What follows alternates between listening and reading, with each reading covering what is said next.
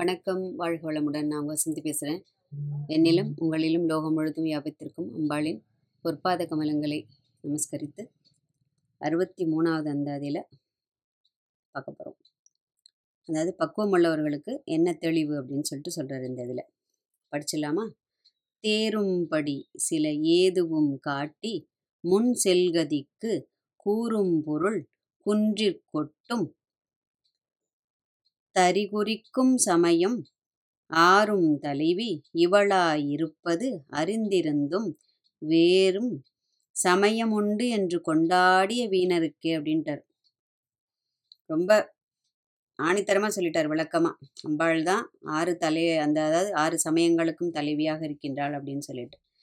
தேரும்படி அப்படின்னாக்க சொல்லி புரிய வைக்க சில ஏதுவும் அப்படின்னாக்க பிரமாணங்கள். எது? வேத வேதாந்தங்கள்லாம் சொல்கிறது இல்லையா உபனிஷத்துக்கள் சொல்கிறது கிரந்தங்கள் புராண இதிகாசங்கள் எல்லாத்துலேயும் சொல்கிறது இல்லையா அதுதான் ஏதுவும். பிரமாணங்கள் எல்லாம் என்ன சொல்கிறது முன் செல்கதிக்கு. அதாவது இந்த உயர்கதிக்கு அப்படின்னு பொருள். எல்லாம் ஆடி ஓடி அடங்கிறதுக்கு அடங்கினதுக்கு அப்புறம் எல்லாரும் ஆசைப்படுறது எது? அந்த முடிவான அந்த சிவ பதவி மோட்ச பதவி வைகுண்ட பதவி அந்தந்த சமயத்தை எந்தெந்த சமயத்தை பின்பற்றமோ அதுக்கு தகுந்த மாதிரி இல்லையா?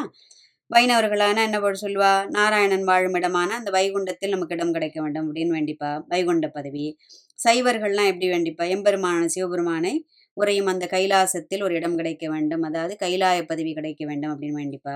இல்லையா? அந்த மாதிரி இப்போ.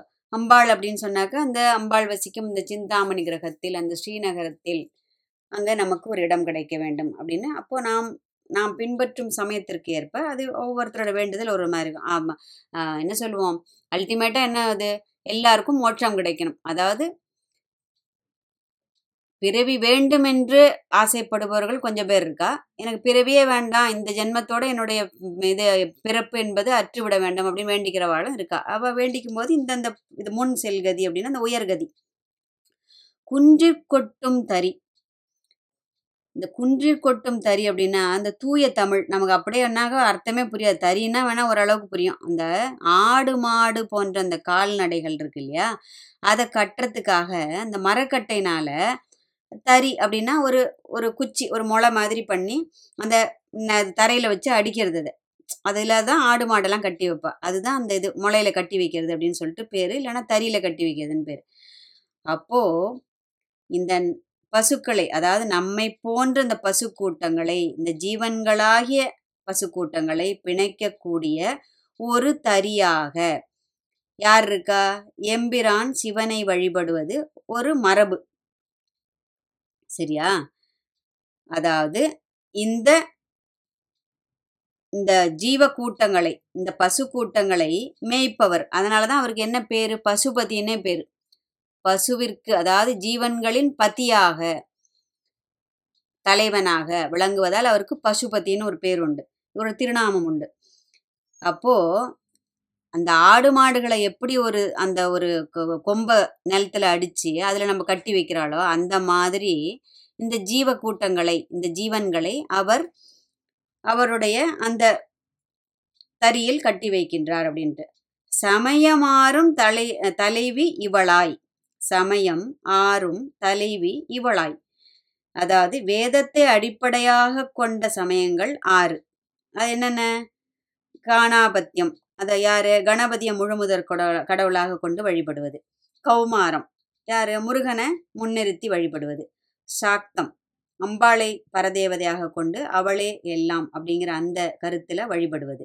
சைவம். சைவம் எல்லாருக்கும் சிவபெருமானை பரம்பொருளாக எண்ணி பின்பற்றுவது. வைணவம். எங்கும் நீக்கமர நிறைந்திருக்கும் விஷ்ணுவையே முது முழுமுதற் கடவுளாக முழுமுதற் பொருளாக எண்ணி வழிபடுவது. சூரிய பகவானை முதற் தெய்வமாக வழிபடுவது இது சௌரம். இப்போ இந்த ஆறு சமயங்களும் என்னென்ன பார்த்தோம்? காணாபத்தியம் கௌமாரம் சாக்தம் சைவம் வைணவம் சௌரம். இந்த ஆறு சமயங்களையும் வரையறுத்து கொடுத்தவர் யார் தெரியுமா? ஆதிசங்கர பகவத் பாதா. ஸ்ரீவித்யா உபாசகரான அபிராம்பட்டர் என்ன சொல்றாரு? அம்பிகையே அனைத்திற்கும் தலைவி அப்படின்னு அபிராம்பட்டர் சொல்றாரு. இவர் என்ன சொல்றாருன்னா இதற்கு பிரமாணமாக என்ன எதை எதை காட்டுறாரு இப்போ? கணபதியும் முருகனும் யாரு? அம்பாளோட புத்திரர்கள் புதல்வர்கள். சிவபெருமான் யாரு? அம்பாளோட கணவன். சரி பாதி சரியா? பதி. ஏன்னா லலிதா சகசனம் அழகாக சொல்கிறது சிவா சிவங்கரி சங்கரி அப்படின்னு நாமா சொல்கிறது பெருமாள் யாரு? அம்பாளோட சகோதரன். பத்மநாப சகோதரி. இதுவே என்னன்னாக்க ஆண் வடிவாக விஷ்ணு பெண் வடிவு அப்படின்னு சொன்னால் சக்தி அப்படின்னு சொல்லிட்டு புராணங்கள் சொல்கிறதான் அப்போ இது நிறைய இடத்துல வந்து பார்த்தோம்னா பேதமே கிடையாது. சிவனுக்கும் ச- மன்னிக்கணும். விஷ்ணுவுக்கும் அம்பாளுக்கும் பேதமே கிடையாது. ஏன்னா ஆண் வடிவாக உபாசனை பண்ணா அது விஷ்ணு பெண் வடிவாக உபாசனை பண்ணா அது தேவி. கோவிந்த ரூபிணி பார்க்குறோம் இல்லையா? கோப்த்ரி கோவிந்த ரூபிணி விஷ்ணு மாயா எல்லாம் லலிதா சகசரநாம சொல்றது அவளை. அப்போ அதுக்கப்புறம் அப்போ இப்போ யார் யாரை பார்த்தாச்சு? கானாபத்தியம் உள்ளே உள்ள வந்துடுத்து கௌமாரம் உள்ள வந்தாச்சு. அம் சாக்தம் அம்பாள் தான் அதில் பிரதான தெய்வம். அடுத்தது சைவம்ங்கிறதுனால சிவன் வந்து பதிதேவ். தன்னில் சரிபாதியை கொண்டவளவர் அதனால உள்ள சிவன் வந்தாச்சு. விஷ்ணு என்ன சொல்லியாச்சு? அம்பாளோட சகோதரன்னு சொல்லியாச்சு. இன்னும் ஒரு ஆள் யார் பாக்கி இருக்கிறது? சூரிய பகவான். சூரிய பகவான் என்ன ஆச்சு? சூரிய பகவான் நடுவில் இருந்து சூரியனுக்கு ஒளி கொடுப்பதே அம்பாள் தான் பானு மண்டல மத்தியஸ்தா. லலிதா சகசரநாமம் அடிச்சு சொல்றது. அந்த சூரிய மண்டலத்தின் நடுவில் இருந்து சூரியனையே ஒளிரச் செய்பவள் அம்பாள் தான் அப்போ இவர் என்ன சொல்லிட்டாருன்னா இதுக்கு மு- இன்னொரு அந்த அதுல சொல்றாரு. அதனால் இவளே கடவுளர் யாவர்க்கும் மேல் இறைவியுமாய் அப்படிங்கிறார் இன்னொரு அந்தாதியில. இந்த ஆறு சமயங்களுக்கும் தலைவியாய் பிரபஞ்சத்தை ஆளும் ஸ்ரீமகாராஜியாக விளங்குகின்றாள் அபிராமி. எல்லா விதமான சமய கொள்கைகளும் சாக்தத்துக்குள்ள அடங்கிடுறது அப்படின்றது ஒரு அது இது பெரிய உதாரணம் இப்ப மேல சொன்னது இப்ப நம்ம. இப்போ இதெல்லாம் தெரிஞ்சிருந்தோம் அதாவது அறிந்திருந்தும் வேறு சமயம் உண்டு என்று கொண்டாடிய வீணருக்கு அப்படிங்கிறார். எது? இதெல்லாம் இப்போ கிளியராக சொல்லியாச்சு. எது? ஆறு சமயம்னா என்னன்னு சொல்லியாச்சு. இதை ஏற்படுத்தி கொடுத்தவர் ஆதிசங்கர பகவத் பாதால்னு சொல்லியாச்சு. இந்த ஆறு சமயங்களும் அதாவது சாக்தத்தை தவிர இந்த பாக்கி இருக்கிற அஞ்சும் எப்படி சாக்தத்துக்குள்ள வந்துடுறது உள்ள அப்படின்னு சொல்லிட்டு அதையும் நம்ம பார்த்துட்டோம். இவ்வளவு தெரிந்திருந்தும் வேறு சமயம் உண்டு என்று கொண்டாடிய வீணர்கள் யாரெல்லாம்? இதே வேறு புதிய சமயம் எதற்கு என்ற கேள்வி கூட இவர் கேட்குறாருன்னு வியாகியானர்கள் சொல்கிறார் எப்படின்னா இதெல்லாம் தெரிஞ்சிருந்தும் நேரத்தை வீணடிக்கிறதுக்காக அறிவில்லாதவர்கள் அறிவிலிகள் புதிய சமயங்களை நிறுவுகிறார்கள். இது எதுக்குன்னு ஒரு கேள்விங்க இருந்தது அதாவது மூன்று வழிகளில் ஆகமங்கள் மூலமாக தெளிவுபடுத்தலாம். ஒன்று இல்லைன்னாக்க அது சம்பந்தமான நூல்களை கற்று அறிவது. இல்லைன்னா அனுபவத்தால் உணர்ந்து புரிந்து கொள்வது இந்த மூன்று வழிகளில் இதை நம்ம சொல்லி புரிய வைக்கலாம்.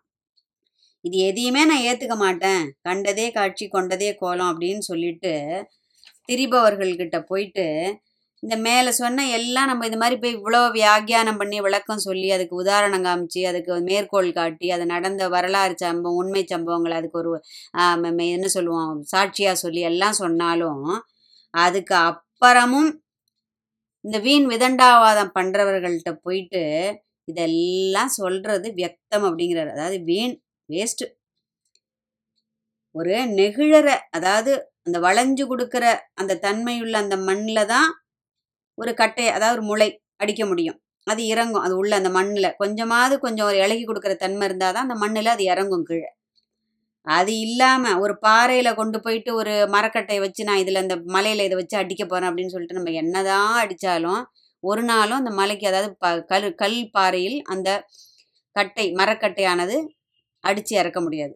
அந்த மாதிரி இவர்கள்ட்ட போய் இதெல்லாம் விவாதிக்கிறதுங்கிறதே வீண். நேரத்தை விரயமாக்குவது அப்படின்னு ரொம்ப ரொம்ப என்ன பாவம் நிறைய அனுபவப்பட்டிருப்பான்னு நினைக்கிறேன். இந்த மாதிரிலாம் சொல்லி உண்மை உண்மை தத்துவங்களை சொல்லி புரிய வச்சு அதை யாருக்கும் புரியாமல் நிறைய அனுபவங்கள் அவருக்கு ஏற்பட்டிருக்கலாம். ஒரு வேலை அது விரயம் அப்படின்ட்டார். இதை யார் அறிய ஆசைப்படுகின்றார்களோ இது எப்படி? இந்த அருட்பசின்னு பேர் இருக்கு ஆன்ம பசி அருட்பசின்னு சொல்றோம் இல்லையா? இந்த அருள் தாகம். இவர்கள் இது யாருக்கு இருக்கிறதோ அவர்கள்கிட்ட சொன்னா மட்டும்தான் அதுக்கு மதிப்பு. ஒரு வா- ஒரு வஜனம் இருக்கு எல்லாருக்கும் தெரிஞ்சிருக்கும். கழுதிக்கு தெரியுமா? கற்பூர வாசனைன்னு. இல்லையா? அப்ப பக்குவம் உள்ளவர்களுக்கு தெளிவு பிறக்கும். இல்லையா? அதுதானே அவர் சொல்லியிருக்கிறதே. இந்த இந்த மந்தாதியோட ஹெட்டிங்கான பக்குவம் உள்ளவர்களுக்கு ஒரு தெளிவு. இப்ப இவ்வளெல்லாம் தெளிவு கொடுக்குறோம். அப்போ அந்த அளவுக்கு உன் மனம் பக்குவப்பட்டிருந்தால் இந்த தெளிவுகளை ஏற்றுக்கொண்டு உன் மனதில் ஒரு தெளிவு பிறக்கும். இல்லையா? அந்த அந்த ஆன்ம பசி அந்த அறிவு பசிங்கிறது அதற்கு இது உணவாக அமையும். இது இந்த இவ்வளவு நேரம் நம்ம சொன்ன இந்த வியாக்கியானங்களும் இந்த விளக்கங்களும் இந்த சான்றுகளும் உதாரணங்களும் எல்லாம் அந்த ஆன்ம பசிக்கு அது தீனியாக அமையும். அறிவு பசிக்கு அது உணவாக அமையும். ஏன்னா நம்முடைய அந்த வினை பயன்கிறது பல ஆயிரம் ஜென்மங்களாக சேர்த்து வைத்த ஒரு மலை. அந்த மலையில போயிட்டு ஒரு சுத்தி எடுத்துன்னு போயிட்டு இதை நான் வந்து இதை கொஞ்சம் கொஞ்சமா இதை உடைச்சி இதை நான் சரி பண்ணுவேன் அப்படின்னு சொல்லிட்டு சுற்றி எடுத்துன்னு போய் ஒரு ம- கல் இருக்கிற மலையை உடைக்க முடியுமா? அந்த மாதிரி தான் அப்போ அம்பிகையின் அந்த பராசக்தியின் அந்த மகிமையை விட்டுவிட்டு வேறு சமயங்களை நாடுவது என்பது அந்த மலையை தகர்க்க வேண்டி ஒரு சுற்றியல் கொண்டு உடைப்பது போல அப்படின்னு சொல்லிட்டு அபிராம்பிட்டர் ரொம்ப அழகாக சொல்கிறார் அதாவது அம்பிகைதான் மாபெரும் சக்தி. அன்னை அபிராமியை நாடுவது தான் ஒரே சிறந்த பலனை தரக்கூடிய ஒரே ஒரு மார்க்கம் அப்படின்னு சொல்லிட்டு அவர் தன் அனுபவத்தில் அதை வந்து புரிஞ்சு கத்துன்னு இருக்காரு கத்துன்றதை நமக்கு சொல்ல வர்றார். இல்லையா? நம்ம அதை வந்து அது அந்த அளவிற்கு அந்த ஒரு மன ஒரு ஈடுபாட்டோடு அது எதனால் அது சொல்லப்பட்டிருக்கிறது எதை எதனால் அது வீண் என்று சொல்லப்படுது எதனால் இது அர்த்தம் உள்ளது என்று சொல்லப்படுது அப்படின்னு அந்த தளத்தில் நின்று நம்ம அதை உள்வாங்கிக்கணும். அப்போதான் அதற்காக எந்த ஒரு தெய்வமும் அதாவது குறைவானதோ இல்லைன்னா இது உயர்வான தெய்வம் அது கீழான தெய்வம் இதற்கு கீழ் தான் அது அதற்கு கீழ் மேல் அது அப்படிங்கிற அந்த வாதமே கிடையாது. இது எல்லாமே இதை சுற்றி அமைந்திருப்பதால் சாக்தம் மேலான ஒரு மார்க்கமாக கருதப்படுகிறதுன்னு அபிராம்பட்டரோட ஒரு வாதம். அவரவர்கள் எந்த சமயத்தை பின்பற்றுகிறார்களோ அந்தந்த தெய்வ உபாசனையை இதே இதுதான் இந்த இந்த இந்த ரூல்ஸ் எல்லாம் அதுக்கும் அதே தான். ஆனால் என்ன நாம் எங்கே போனாலும் நம்முடைய உபாசனா தெய்வத்தை அந்த தெய்வத்தில் நம்ம பார்க்க கற்றுக்கணும் அதுதான் வந்து நம்ம அதுக்காக நான் வந்து சைவராக இருக்க நான் வந்து விஷ்ணு கோயிலுக்கு போக மாட்டேங்கிறதோ இல்லைன்னா வைஷ்ணவர்கள் வந்து நான் வந்து சிவபெருமான வந்து வணங்க மாட்டேன்னு சொல்கிறேன் இதெல்லாம் வந்து ஒரு சிறுபிள்ளைத்தனமானது இல்லையா? நமக்கு அதாவது பரம்பொருள் ஒன்றுதான் அது நம்முடைய சிற்றறிவிற்கு நம்மை அது அதாவது நமக்கு ஒரு பிடிப்பு வரணும் இல்லையா? அதற்காக அது திருமூர்த்தம் கொண்டு உருவம் அதாவது உருவ இது என்ன சொல்லுவோம் உருவம் எடுத்துக்கொண்டு நமக்கு காட்சி தருகிறது. அதர் வந்து அது பரம்பொருள் வந்து அரு உருவம். சூக்ஷ்ம வடி வடிவில் தான் பரம்பொருள் இருக்கு. ஆனால் நமக்கு அப்படிலாம் வச்சு தியானம் பண்ண தெரியாது. அந்த நிலைக்கெல்லாம் வந்து அந்த என்ன சொல்லுவோமா எந்த ஒரு ஜீவராசிக்கும் அந்த நிலைக்கு உயர்வதற்கெல்லாம் ரொம்ப காலங்கள் வருஷங்கள் இல்லை ஜென்மங்கள் எடுக்கும். அப்படிங்கும்போது பகவானுடைய ஒரு பரம கருணையினால அவன் நாம் விரும்பிய வடிவை மேற்கொண்டு நமக்கு காட்சி தருகிறான். இல்லையா? நாம எப்படி சுலபமா எப்படி அணுக முடியுமோ அப்ப அந்த அளவிற்கு ஒரு எளிமையான நடைமுறையில் உள்ளதுதான் நம்முடைய வழிபாட்டு அதாவது இந்து கலாச்சாரப்படி வருகின்ற வ- வ- அந்த அமைக்கப்பட்டிருக்கிற வழிபாட்டு முறைகள் எல்லாமே அதுக்கு தகுந்த மாதிரி தான் இல்லையா? எதுவுமே நமக்கு வந்து ஒரு இது பண்ணி தான் ஆகணுங்கிற கட்டாயம் எந்த இதுலையுமே கிடையாது. இந்த ஆறுன்னு வச்சிருந்தா கூட இந்த அப்படியே அந்த- பிரிவினை பார்த்தாலும் அதுலேயும் அந்த மாதிரி எந்த விதமான கட்டுப்பாடுகளும் கிடையாது. மனது ஒன்றி ஒரு ஒரு நிலைப்பாட்டோட நாம வழிபடணுங்கிற ஒன்று தான் வந்து கிர- கிரந்தங்களும் புராணமும் இதிகாசம் நமக்கு சொல்லித் வழிஞ்சு பாகுபாடை வந்து சொல்லித்தரது கிடையாது. அதனால நம்ம படிக்கும்போது எப்போவுமே ரொம்ப அதில் ரொம்ப தெளிவாக இருக்கணும். இது பெருசு அது சின்னது அது இவருக்கு கீழே தான் இவா இருக்கா இவாளுக்கு கீழே தான் மேலே தான் இவா இருக்கா அப்படிங்கிற அந்த ப பேதமே நம்ம பார்க்கவே கூடாது. எல்லாம் ஒன்று தான் நம்முடைய சௌகரியத்திற்காக நாம நம்முடைய உபாசனா தெய்வத்தை நம்ம உசந்ததாக நினைச்சு படிக்கிறோம். எதை எந்த கிரந்தம் படிக்கிறோமோ அந்த அது எந்த தெய்வத்தை பற்றி பேசப்பட்டிருக்கிறதோ அந்த தெய்வம் எப்பவுமே உயர்வாகவோ சொல்லப்பட்டிருக்கும். அது வந்து ஒரு மரபு. அதனால நாம நம்முடைய இந்த இஷ்ட தெய்வத்தை இந்த உபாசனா தெய்வத்தை எந்த தெய்வத்தை வணங்கும் போதும் அதில் அதை காண வேண்டும். அப்படிங்கிறது தான் பெரிய தத்துவம். அப்போ அபிராம்பட்டர் சொன்ன வழியில நாமும் அம்பிகையின் மகிமைகளை படித்தும் கேட்டும் உணர்ந்தும் அந்த அனு அனுபவ அறிவும் பெற வேண்டும். அந்த பசுபதியின் அவனுடைய அந்த சொந்த தறி யாரு? சிவபெருமான் ஒன்று ஒரு ஒரு க ஒரு முளை அடிச்சு வச்சிருப்பான் இல்லையா? கூவி கூவி அழைத்து தான் வீடு பேர் கொடுக்குறான்னு இதுக்கு முன்னாடி ஒரு அந்தாதியில் பார்த்தோம் இல்லையா? அந்த மாதிரி அவன் கூவிகிட்டே தான் இருக்கான். நம்ம காதில் தான் அது விழமாட்டேங்கிறது. ஏன்னா நாம் வந்து மகாபிரிவா சொன்ன மாதிரி பிரபஞ்சத்தில் உள்ள புற விஷயங்களுக்கு நம்ம காதை வந்து வாடகை விட்டுறோம்.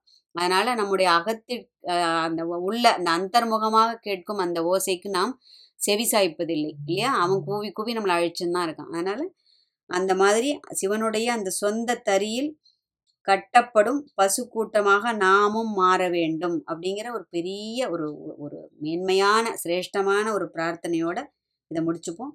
அடுத்தது அனைத்துமே அன்னை அப்படிங்கிற அந்த இது அறுபத்தி நாலாவது இந்த அதில் பார்க்க போகிறோம் வாழ்க வையகம் வாழ்க வளமுடன்.